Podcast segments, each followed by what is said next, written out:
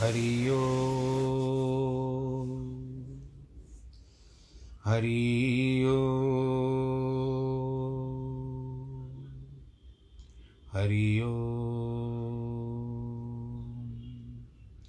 गुरुर्ब्रह्मा गुरुर्विष्णु गुरुर्देवो महेश्वर गुरुर्साक्षात् परब्रह्म। तस्मै श्रीगुरवे नमः। विघ्नेश्वराय वरदाय सुरप्रियाय, लम्बोदराय सकलाय जगद्दिताय, नागाननाय श्रुतियज्ञविभूषिताय, गौरीसुताय गणनाथ नमो नमस्ते। नाहं वसामि वैकुण्ठे। योगिनां हृदयेन च मद्भक्तां यत्र गायन्ति, तत्र तिष्ठामि नारद। जिस घर में हो आरती, चरण कमल चितलाय तहाँ हरि वासा करे। ज्योत अनंत जगाए, जहाँ भक्त कीर्तन करे, बहे प्रेम दरिया।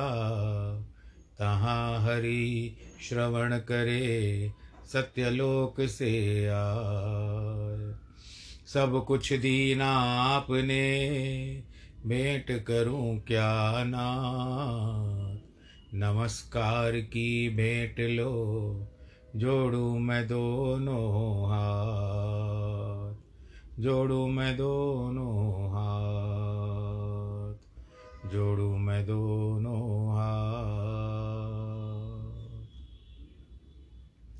शान्ताकारं भुजगशयनं, पद्मनाभं सुरेशं, विश्वाधारं गगनसदृशं, मेघवर्णं शुभाङ्गम्।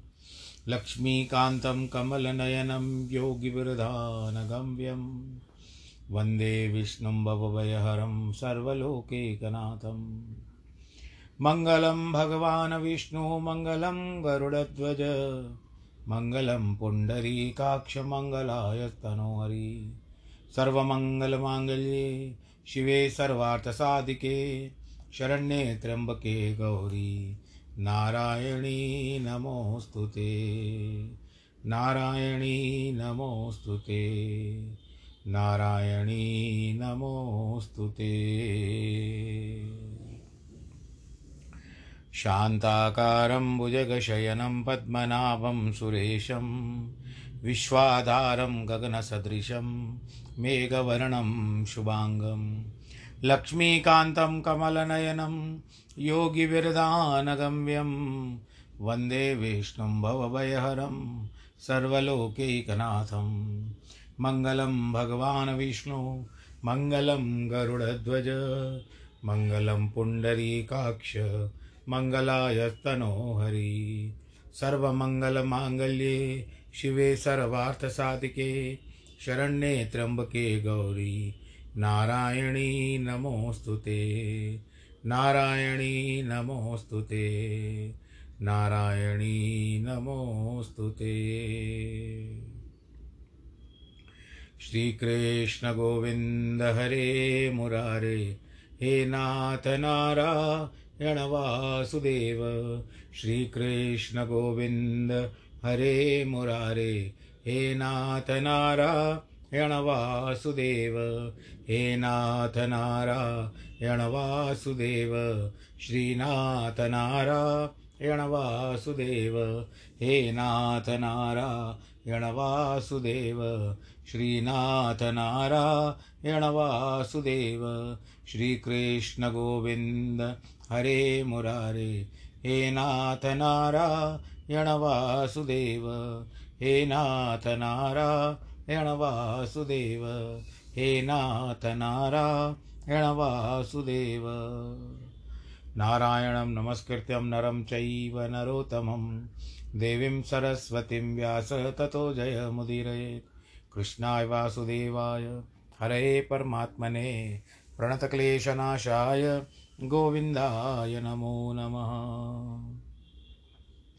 सच्चिदानन्दरूपाय विश्वोत्पत्त्यादिहेतवे तापत्रयविनाशाय श्रीकृष्णाय वयं नुमः। यं प्रव्रजन्तमनुपे तमपेतकृत्यं द्वैपायनो विरह कातर आजुआवः पुत्रेति तन्मयतया तर्वो विनेदुस्तं सर्वभूतहृदयं मुनिमानतोऽस्मि मुनिमानतोऽस्मि मुनिमानतोऽस्मि।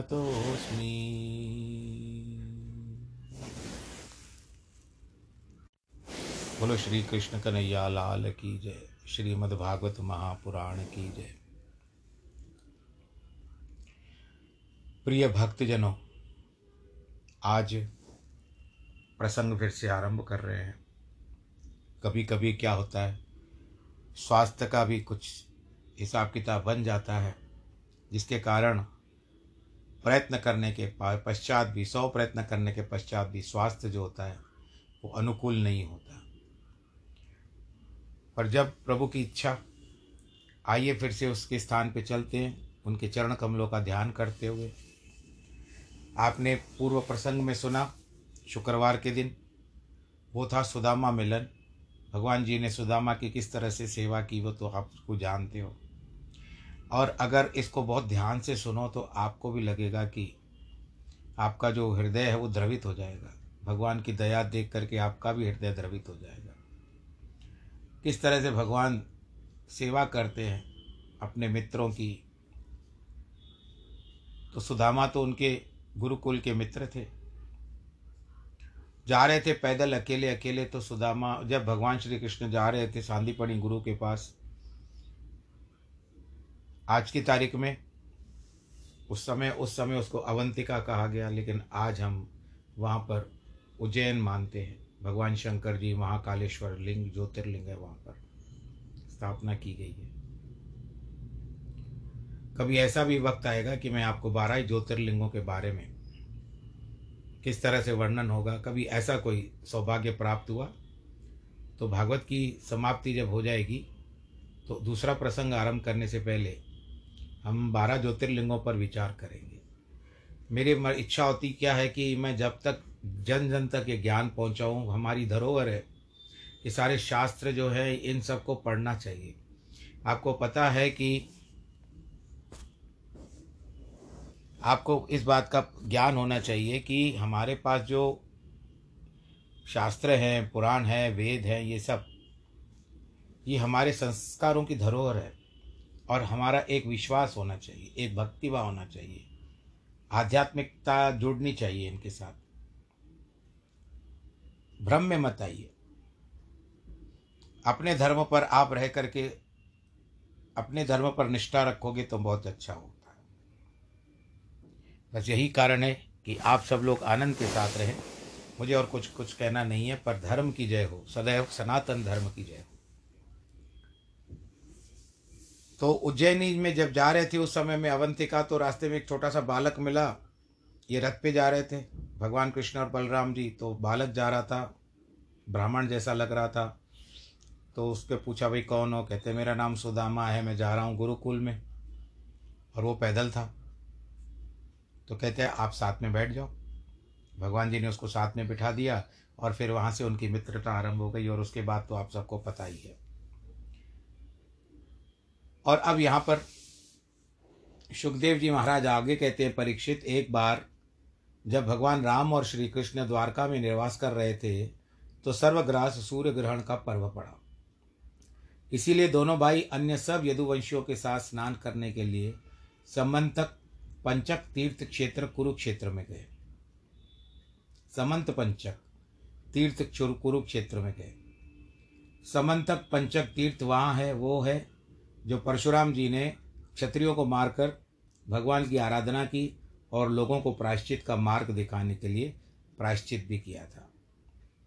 कुरुक्षेत्र क्या है, कहाँ है, हरियाणा है। और आगे चल कुरुक्षेत्र में ही भगवान जी ने ज्ञान दिया था गीता का। ग्रहण के अवसर पर कुरुक्षेत्र में भारतवर्ष के सभी प्रांतों की प्रजा इकट्ठी हुई और अब भी होती है। उसमें अक्रूर, वसुदेव, गद्य, प्रद्युम्न, सांब और यदुवंशी भी गए। उनकी बड़ी भारी शोभा हुई। वहाँ जाकर लोगों ने दान किया। राम हृदय में बलराम जी ने स्नान किया और सुरहत संबंधियों से मिले। सब लोग एक दूसरे से मिलकर के बड़े प्रसन्न हो रहे थे। कुरुक्षेत्र में मत्स्य कुशीनर कौशल, विदर्भ, कुरु, सृंजय, सब देशों के लोग आए। सबको बड़ा आनंद हुआ, एक दूसरे से मिलकर। स्त्रियाँ भी आपस में मिली, यदुवंशी भी सब लोगों से मिले, कृष्ण की चर्चा करने लगे। वहाँ कुंती जी का अपने भाई बहनों आदि से मेल मिलाप हुआ। उन्होंने वसुदेव से कहा, तुम लोग तो हमें भूल ही गए हो। वसुदेव ने कहा, पहले तो हम लोग बड़े दुख में पड़े थे। अब जब राज्य संपत्ति मिल गई, हम लोगों को सो, हम लोगों को कुछ भूल हो, हम लोगों से कुछ भूल हो गई। जहाँ इतने राजा थे, अन्य लोग थे सबके सब कृष्ण के दर्शन के लिए बड़े देखते बहुत प्रसन्न हो रहे थे। भीष्म, द्रोण, विराट, भीष्मक पुरुजित द्रुपद, शल्य, काशीराज आदि सब के सब श्री कृष्ण को देखकर आनंद में निमग्न हो गए। उनकी स्तुति करते हुए कहने लगे इनकी कीर्ति, इनके चरणों के जल जल का गंगा है और इनका वचन वेद है, जो तीनों लोगों को पवित्र करता है। कुरुक्षेत्र में जैसे और सब लोग आए, वैसे ही नंद बाबा और यशोदा मैया भी आए। अन्य गोप गोपियों के साथ सब आए। यदुवंशियों से उन सब का मिलन हुआ। यदुवंशी नंद बाबा आदि से मिलकर बहुत प्रसन्न हुए। उन्होंने उनको गाढ़ा आलंघन किया। यह उन सबको सारी पुरानी बातें याद आने लगी। हम सबको भी तो आती है ना भाई? हम सब बहुत दिनों के बाद मिलते हैं तो किस तरह से होता है? जब हम बच्चे थे और बहुत समय के बाद विवाह हो जाता है, उसके बाद हम मिलते हैं तो स्कूल की बातें करते हैं, पाठशाला की बातें करते हैं, खेल खिला, खेलने की, खिलाने की बात करते हैं, किसको, किस तरह से मूर्ख बनाया था, वो सारी बातें करते जब बलराम और कृष्ण नंद यशोदा से मिले तो उनकी आँखों में आँसू आ गए। ये कुछ न बोल सके। न किंचनो चतुहु प्रेमणा साश्रुकंठो कुरुत्व। यशोदा मैया उनको अपनी गोद में लेकर बैठ गई। रोहिणी और देवकी भी वहाँ आ गई तथा वहीं मिलकर बैठ गई। उनके मुख से कोई न बोली निकले, तब उन्होंने यशोदा जी से कहा, तुम्हारे साथ जो उपकार किया है, उसका बदला नहीं चुकाया जा सकता। ये राम और कृष्ण बचपन से साथ तुम्हारे साथ रहे। तुमने इनको आँखों की पुतलियों की तरह रखा। इनके वास्तव में माँ बाप तो आप ही हो। इसी बीच गोपियाँ वहाँ आ गई। कृष्ण से मिली, ये वही गोपियाँ हैं जो श्री कृष्ण के दर्शन के समय यदि पलक गिर जाए तो उसके लिए ब्रह्मा जी को गाली देने लगती आती थी। तुमने हमारी इन आँखों की पलक क्यों बनाई? उन्होंने अपनी आँखों के द्वार से श्री कृष्ण को हृदय में लिया और मन ही मन एक हो गई। भगवान भी गोपियों के साथ एकांत में मिले। उसके बाद कुशल, मंगल, हास्य, विनोद सब कुछ हुआ। कृष्ण ने पूछा, गोपियों, तुमको कभी न कभी हमारी याद तो ज़रूर आती होगी। कहीं तुम लोग, हम लोग को अकृत्य की तो नहीं समझती हो। देखो, हमारे हाथ में है ही क्या? सब कुछ तो ईश्वर के हाथ में है। वह सभी किसी को मिलता है तो कभी किसी को बिछड़ा भी देता है। जैसे वायु बादलों को बिछड़ा देती है, तृणों और धूली कणों को मिलाता है, फिर उड़ा देता है। वैसे ईश्वर प्राणियों को संयोग वियोग कराता रहता है। गोपियों मेरे मिलने की अपेक्षा मेरी भक्ति श्रेष्ठ है। तुम लोगों को भक्ति प्राप्त है, इसीलिए तुम लोग परमानंद में निमग्न रहो। इस प्रसंग में एक महात्मा कहते हैं कि भगवान कभी दर्शन देने आते हैं तो दो चार मिनट भक्ति से बातचीत करने, करके चले जाते हैं। उनके पास तो उनकी भक्ति की पूंजी के रूप में रहती है। इसीलिए जब भगवान के दर्शन के बाद भी आप, हमारे पास उनकी भक्ति ही रहने वाली है, तब हम अभी से क्यों ना भक्ति ही रख लें अपने पास। दर्शन तो अपने आप ही हो जाएगा। और हो ही गया है। नहीं तो हो ही नहीं सकता। पर आदि अंत में उनकी भक्ति ही काम आने वाली है। बोलो, कृष्ण कन्हैया, लाल की जय। कृष्ण ने कहा, गोपियों, मेरे प्रति तुम्हारा स्नेह जो, तुम्हारा जो स्नेह है, उसी से मेरा, तुम्हारा मिलन हुआ है। अब मैं तुम लोगों को अपनी भक्ति का फल देता हूँ। अहम ही सर्वभूताना, नाम मादिरंतरोतरम बही। भौतिका नाम यथाखम वा भूर वायुर्ज्योति रखना। देखो, संपूर्ण प्राणियों का आदि अंत और अंतराल मैं ही हूँ। जैसे घड़े में पहले मिट्टी के बीच में मिट्टी, बाद में मिट्टी होती है। जैसे एक बूंद पानी, पहले पानी, बीच में पानी, बाद में पानी होता है। हवा के झोंके में पहले वायु, पीछे वायु, फिर बीच बीच में वायु। वैसे संपूर्ण विश्व प्रपंच, पहले पीछे और मैं, बीच में मैं ही हूँ। इससे जो कार्य कारण मालूम पड़ता है कि वह काल साक्षेप है। काल विशेष में का कार्य होता है, काल विशेष में कारण होता है।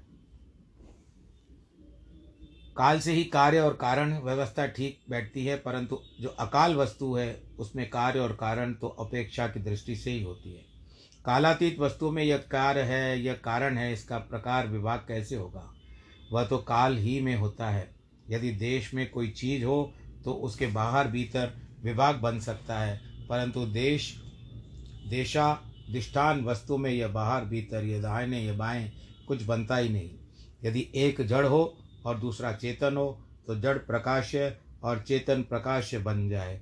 किंतु वहाँ केवल चिन्मात्रा अद्वय वस्तु ही है और वह जड़ वस्तु कहाँ से आएगी?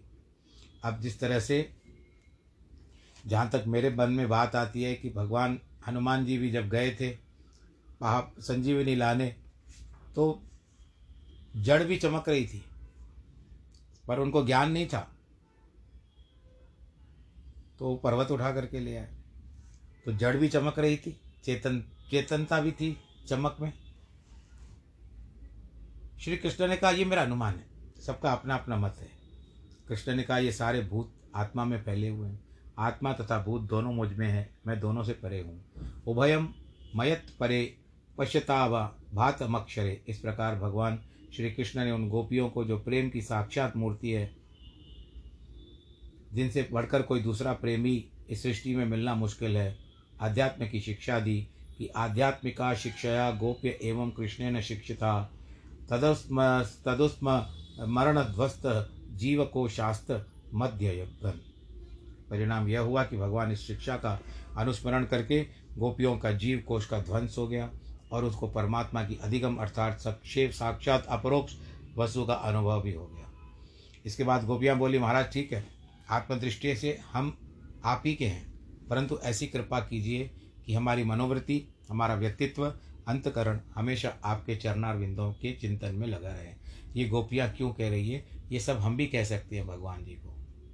हमें भले ही घर का काम करना पड़े, लेकिन आपका चरणार बिंद में हमारा मन आपको मैं मेरी माता जी की बात बताता हूँ। मेरे ग्यारह वर्ष की आयु थी, तब मेरी माता का देहांत हो गया था। मेरी माता ने भी मुझसे बहुत सारी कहानियाँ बताई थी। उनका भगवान राम अति निष्ठा थी, परंतु अल्पायु थी उनकी, बहुत जल्दी गुजर गई। व्याधियों ने भी बहुत सारा घेर लिया। हो सकता है पूर्व जन्म के कर्म। परंतु उनको एक, जब भी दो गीत अच्छे लगते थे दो गीत कौन से अच्छे भजन अच्छे लगते थे जब भी वो रोटी पकाती थी तो आ, कहती थी हे रोम नील कमल फ़िल्म का गाना उनको बहुत अच्छा लगता था क्योंकि भगवान राम की बहुत आराधना करती थी और मेरे पिताजी कृष्ण भक्त थे। खैर और दोनों की एक ही बात होती थी कभी भी किसी तालमेल में उन्होंने एक दूसरे को पीछे नहीं किया था। दोनों अपनी अपनी जगह पे ठीक थे और उन दोनों का सम्मिश्रण मैं हूँ मैं रामकृष्ण की भक्ति करता हूँ।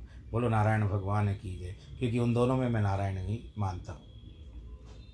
तो वो जब रोटी पकाती थी, एक ही बात कहती, हे रोम रोम में बसने वाले राम।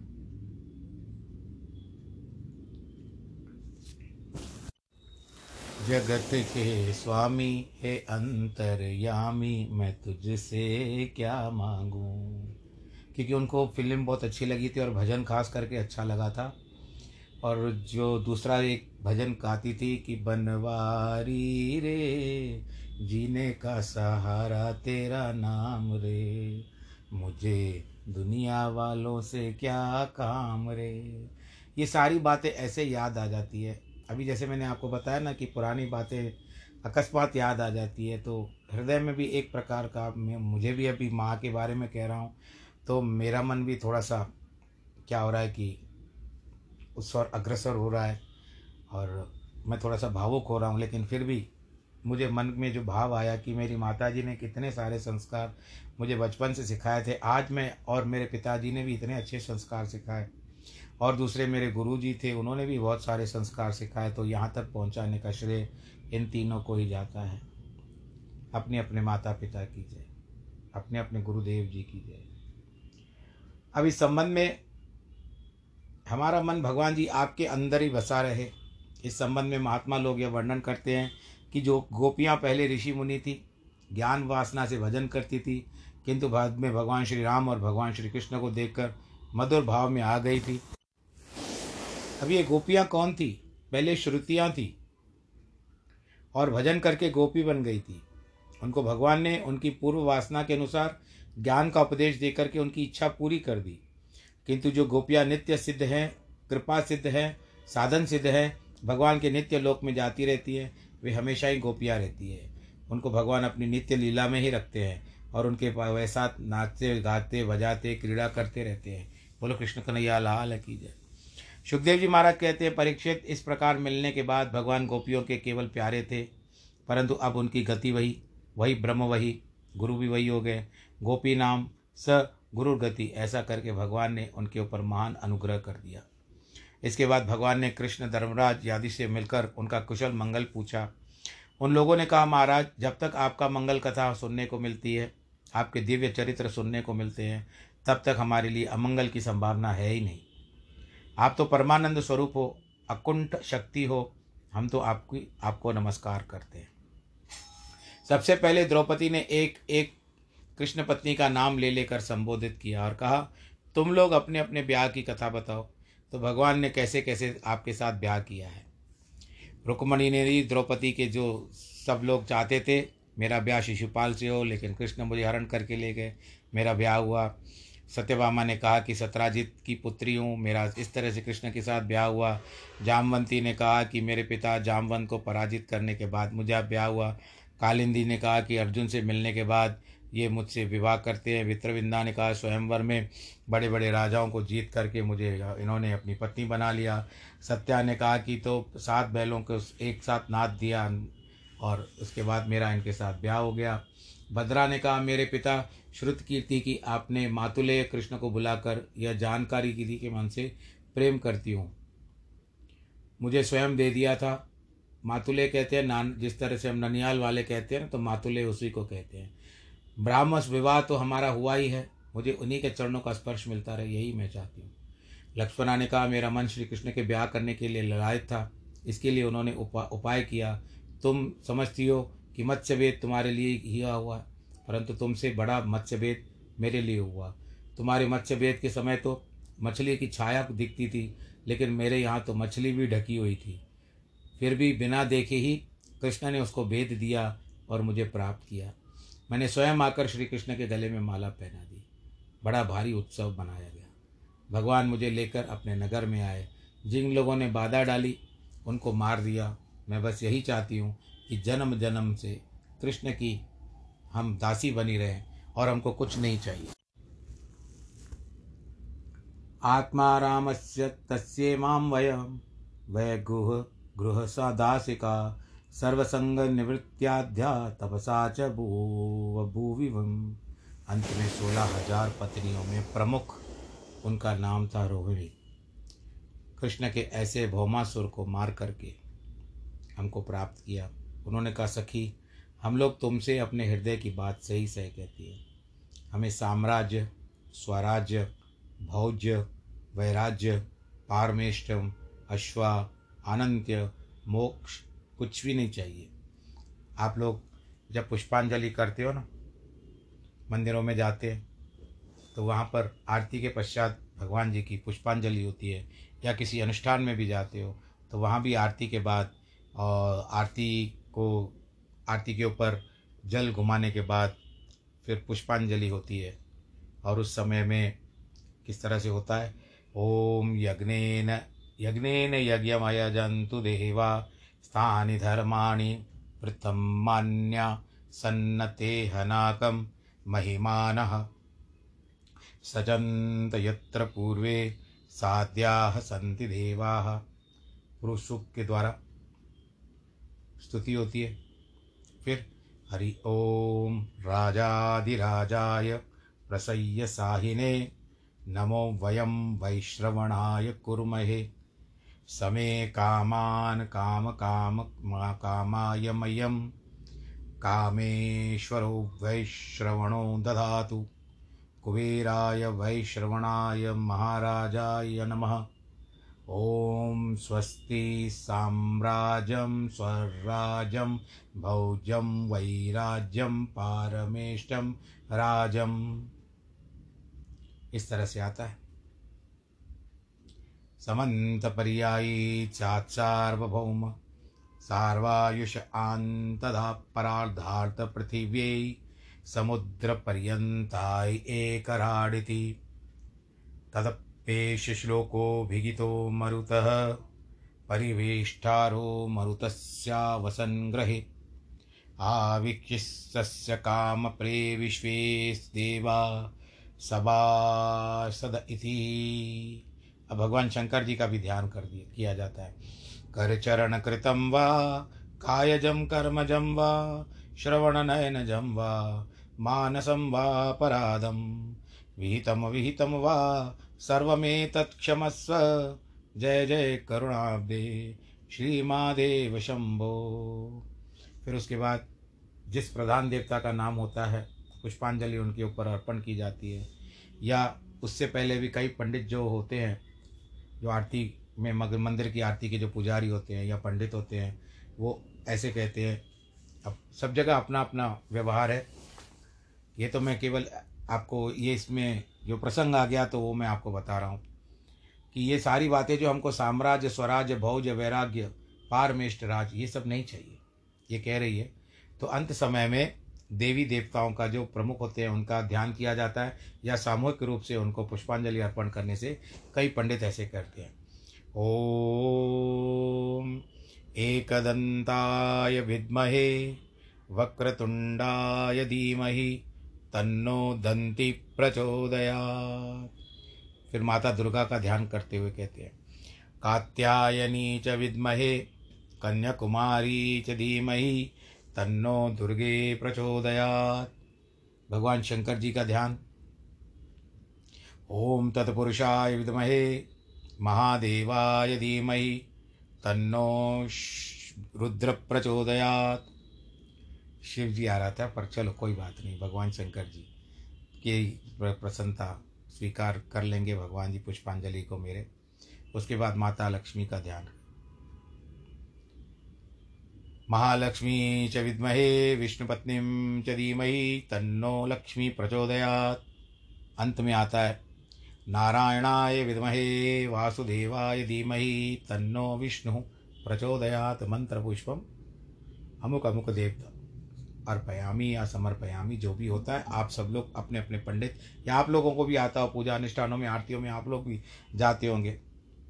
तो इस तरह से ये सारा नियम है। ये सब प्रसंग आया इसके लिए सारी बातें याद आ गई। और मेरा भी नित्य कर्म है।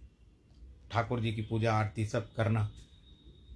आनंद रहता है भगवान जी की आरती करने में।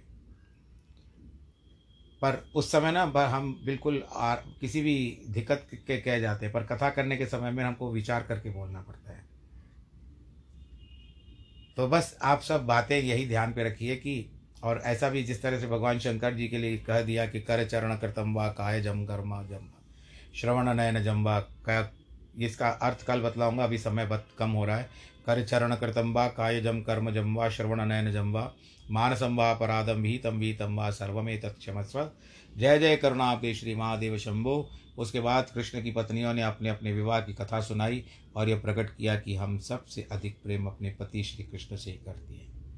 तो भगवान नारायण जी को अर्पण करते हैं कि काये न वाचा मनसेन्द्रिये वा बुद्ध्यात्मना वा, प्रकृते स्वभावात्, करोमि यद्यत् सकलं परस्मै। नारायणायेति समर्पयामि नारायणायेति समर्पयामि।